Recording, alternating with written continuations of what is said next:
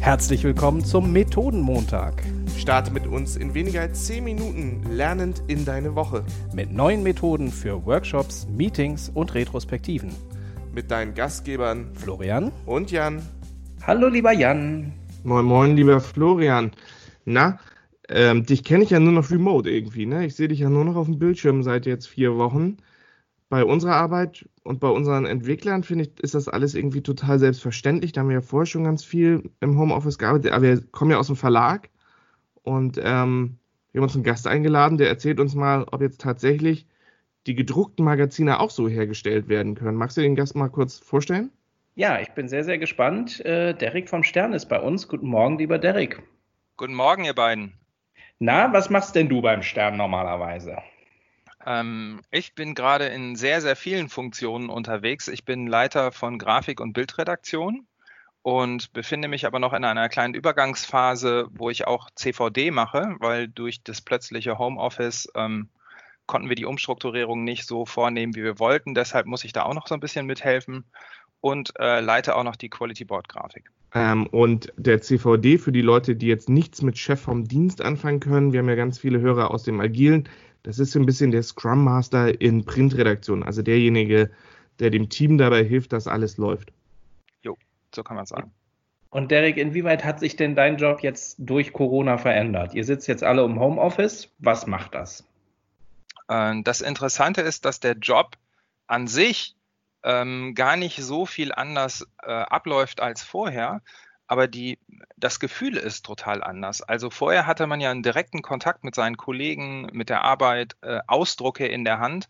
Und jetzt komme ich mir gerade so vor, ähm, um das mit einem Bild zu beschreiben, ich lese gerade so ein Buch über, äh, über äh, den Körper und da kommt ein Kapitel über das Gehirn und irgendwie fühle ich mich manchmal so wie das Gehirn. Das Gehirn ist in deinem Kopf drin, es ist dort dunkel und es hat zur Außenwelt nur Kontakt über elektrische Signale und muss sich ja dadurch ein Bild davon machen, wie ist die Welt. Und wir sitzen jetzt hier vor unserem Schirm, verbunden über elektrische Signale, haben eigentlich gar keine Ahnung, wie, wie ist es da wirklich, müssen uns aber dadurch ein Bild verschaffen.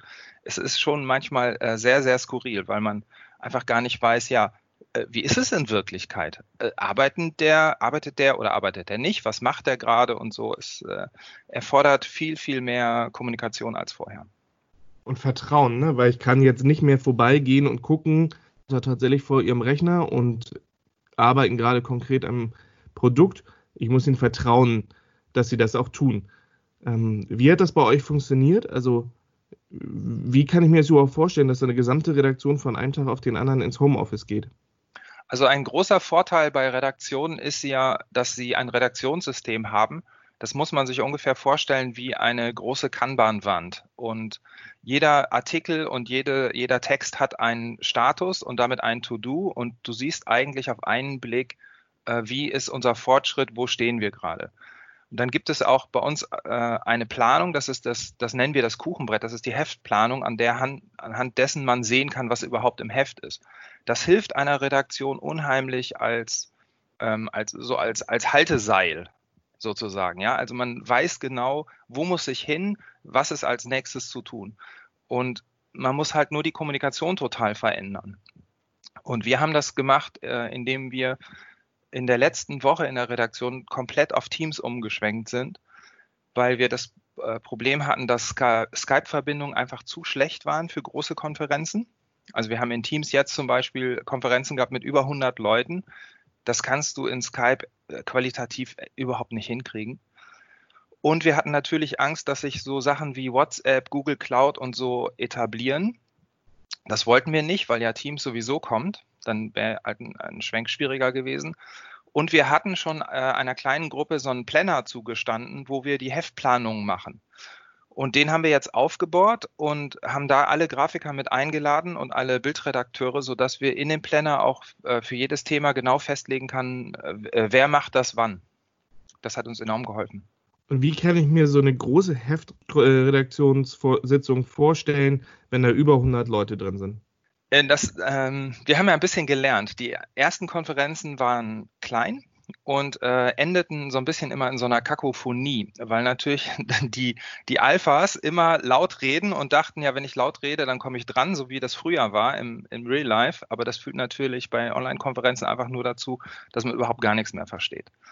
Wir haben dann relativ schnell äh, so eine Kultur entwickelt, dass man sich den äh, Chatkanal anmacht, rechts, und wenn man was sagen will, kurz reinschreibt Wortmeldung. Das hat einen interessanten Effekt, weil nämlich plötzlich auch Leute drankommen, die vorher vielleicht nicht so oft drangekommen sind, weil sie einfach nicht durchgedrungen sind. Jetzt dringst du halt ganz einfach durch, weil du schreibst einfach rein, ich möchte was sagen und dann kommst du dran und der Moderator nimmt dich dann dran. Also ihr habt auch jedes Mal einen Moderator, auch bei diesen großen Konferenzen. Das ist wahrscheinlich ein großer Unterschied zu einer analogen Konferenz bei euch, oder?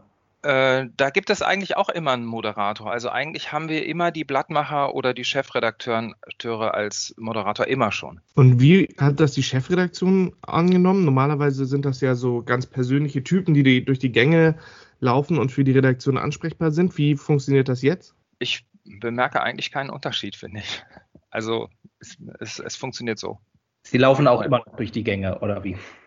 Nein, sie laufen natürlich nicht durch die Gänge. Also die, äh, du triffst sie halt in den Konferenzen.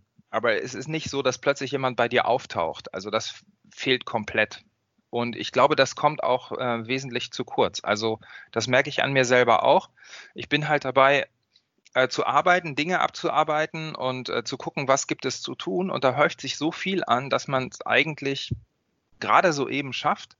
Und was aber wirklich zu kurz kommt, einfach mal mit einem Kollegen schnacken einfach mal vorbeigehen und sagen, na, wie geht's dir heute und was machst du? Und so dieses kleine Zwischenmenschliche, das kommt meiner Meinung nach gerade echt zu kurz und man muss sich wirklich anstrengen, dass man sagt, so ja, ich rufe heute mal den Kollegen an, äh, den habe ich schon länger nicht mehr gesehen und frag, wie es ihm geht. Das hört sich für mich ja so an, als wenn die Produktion des Sterns ohne Probleme funktioniert. Was ist denn der größte Stolperstein gewesen auf dem Weg dahin? ich finde eigentlich nicht einen großen Stein, wo ich sagen würde, so, das wäre sehr, sehr risky gewesen. Die, die, größte Schwierigkeit waren eigentlich die einzelnen Verbindungen der Kollegen, ähm, die sie zu Hause haben. Also wenn ein Grafiker in seinem Homeoffice sitzt und hat nur eine schwache Internetleitung, dann ist es wirklich Pain in the Ass, weil das Auschecken und Einchecken der Dokumente mit Bildern dauert viel, viel zu lange. Und hm, wir haben so ein paar Kollegen, die haben nicht eine besonders gute Leitung, da führt es immer zu Abstürzung, Stürzen.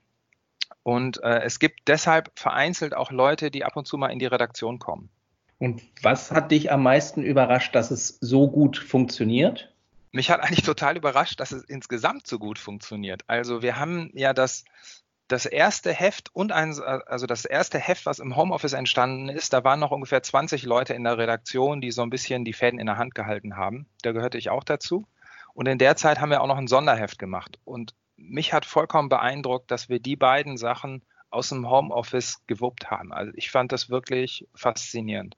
Wir haben das Heft eine Stunde überzogen und eine Stunde überziehen für die, die Redaktion ist zu 90 Prozent im Homeoffice. Das ist äh, grandios gut. Also ich war echt beeindruckt davon, wie die Kollegen zusammengehalten haben, wie sie sich geholfen haben, äh, wie sie äh, gegenseitig sich die Bälle zugespielt haben. Hier, da fehlt noch was, das musst du machen. Wie jeder im Grunde seine Aufgabe genommen hat, fand ich großartig.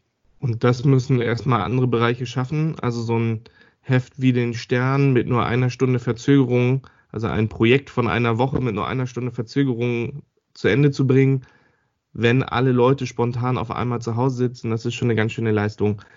Derek, gibt es denn auch so eine kleine Erfolgsstory, wo du sagst, das wäre ohne diese große Digitalisierung überhaupt nicht möglich gewesen? Ja, es gibt einen Fall, ähm, der uns sehr gefreut hat. Wir haben in der Bildredaktion zwei Kollegen, die im Ausland arbeiten, zum Beispiel äh, in New York und Paris.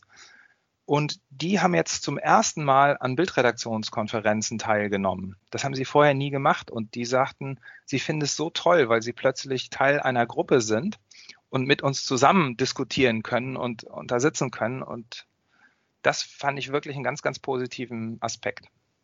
Florian, meine Abschlussfrage. Deine größte Erkenntnis? Es ist insoweit keine richtige Erkenntnis, weil es mich nicht sehr überrascht, aber ich fand es toll, das zu hören, einfach wie pragmatisch Leute anpacken können in so einer Situation und das, die Produktion einfach gewährleisten und einfach machen und offenbar stand, die, äh, stand das Rauskommen des Heftes ja keine Minute auf der Kippe. Eine Stunde Verzögerung bei einer Woche, Wahnsinn.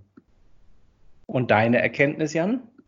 Ähm, tatsächlich, dass die Sternkonferenzen disziplinierter sind, wenn sie digital stattfinden. Also, dass auch mal die ruhigeren Charaktere dazu, die, die am lautesten sind, das finde ich total spannend. Derek, vielen, vielen Dank für diese spannende Folge und die Einblicke in die Produktion des Sterns. Ja, bitte. Und ich sage euch äh, Zuhörenden ganz lieben Dank und wir freuen uns weiterhin natürlich immer über E-Mails, Feedback, Wünsche und iTunes-Rezensionen.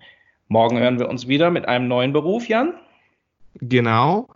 Und ich freue mich schon, wenn ihr alle wieder dabei seid. Tschüss. Tschüss.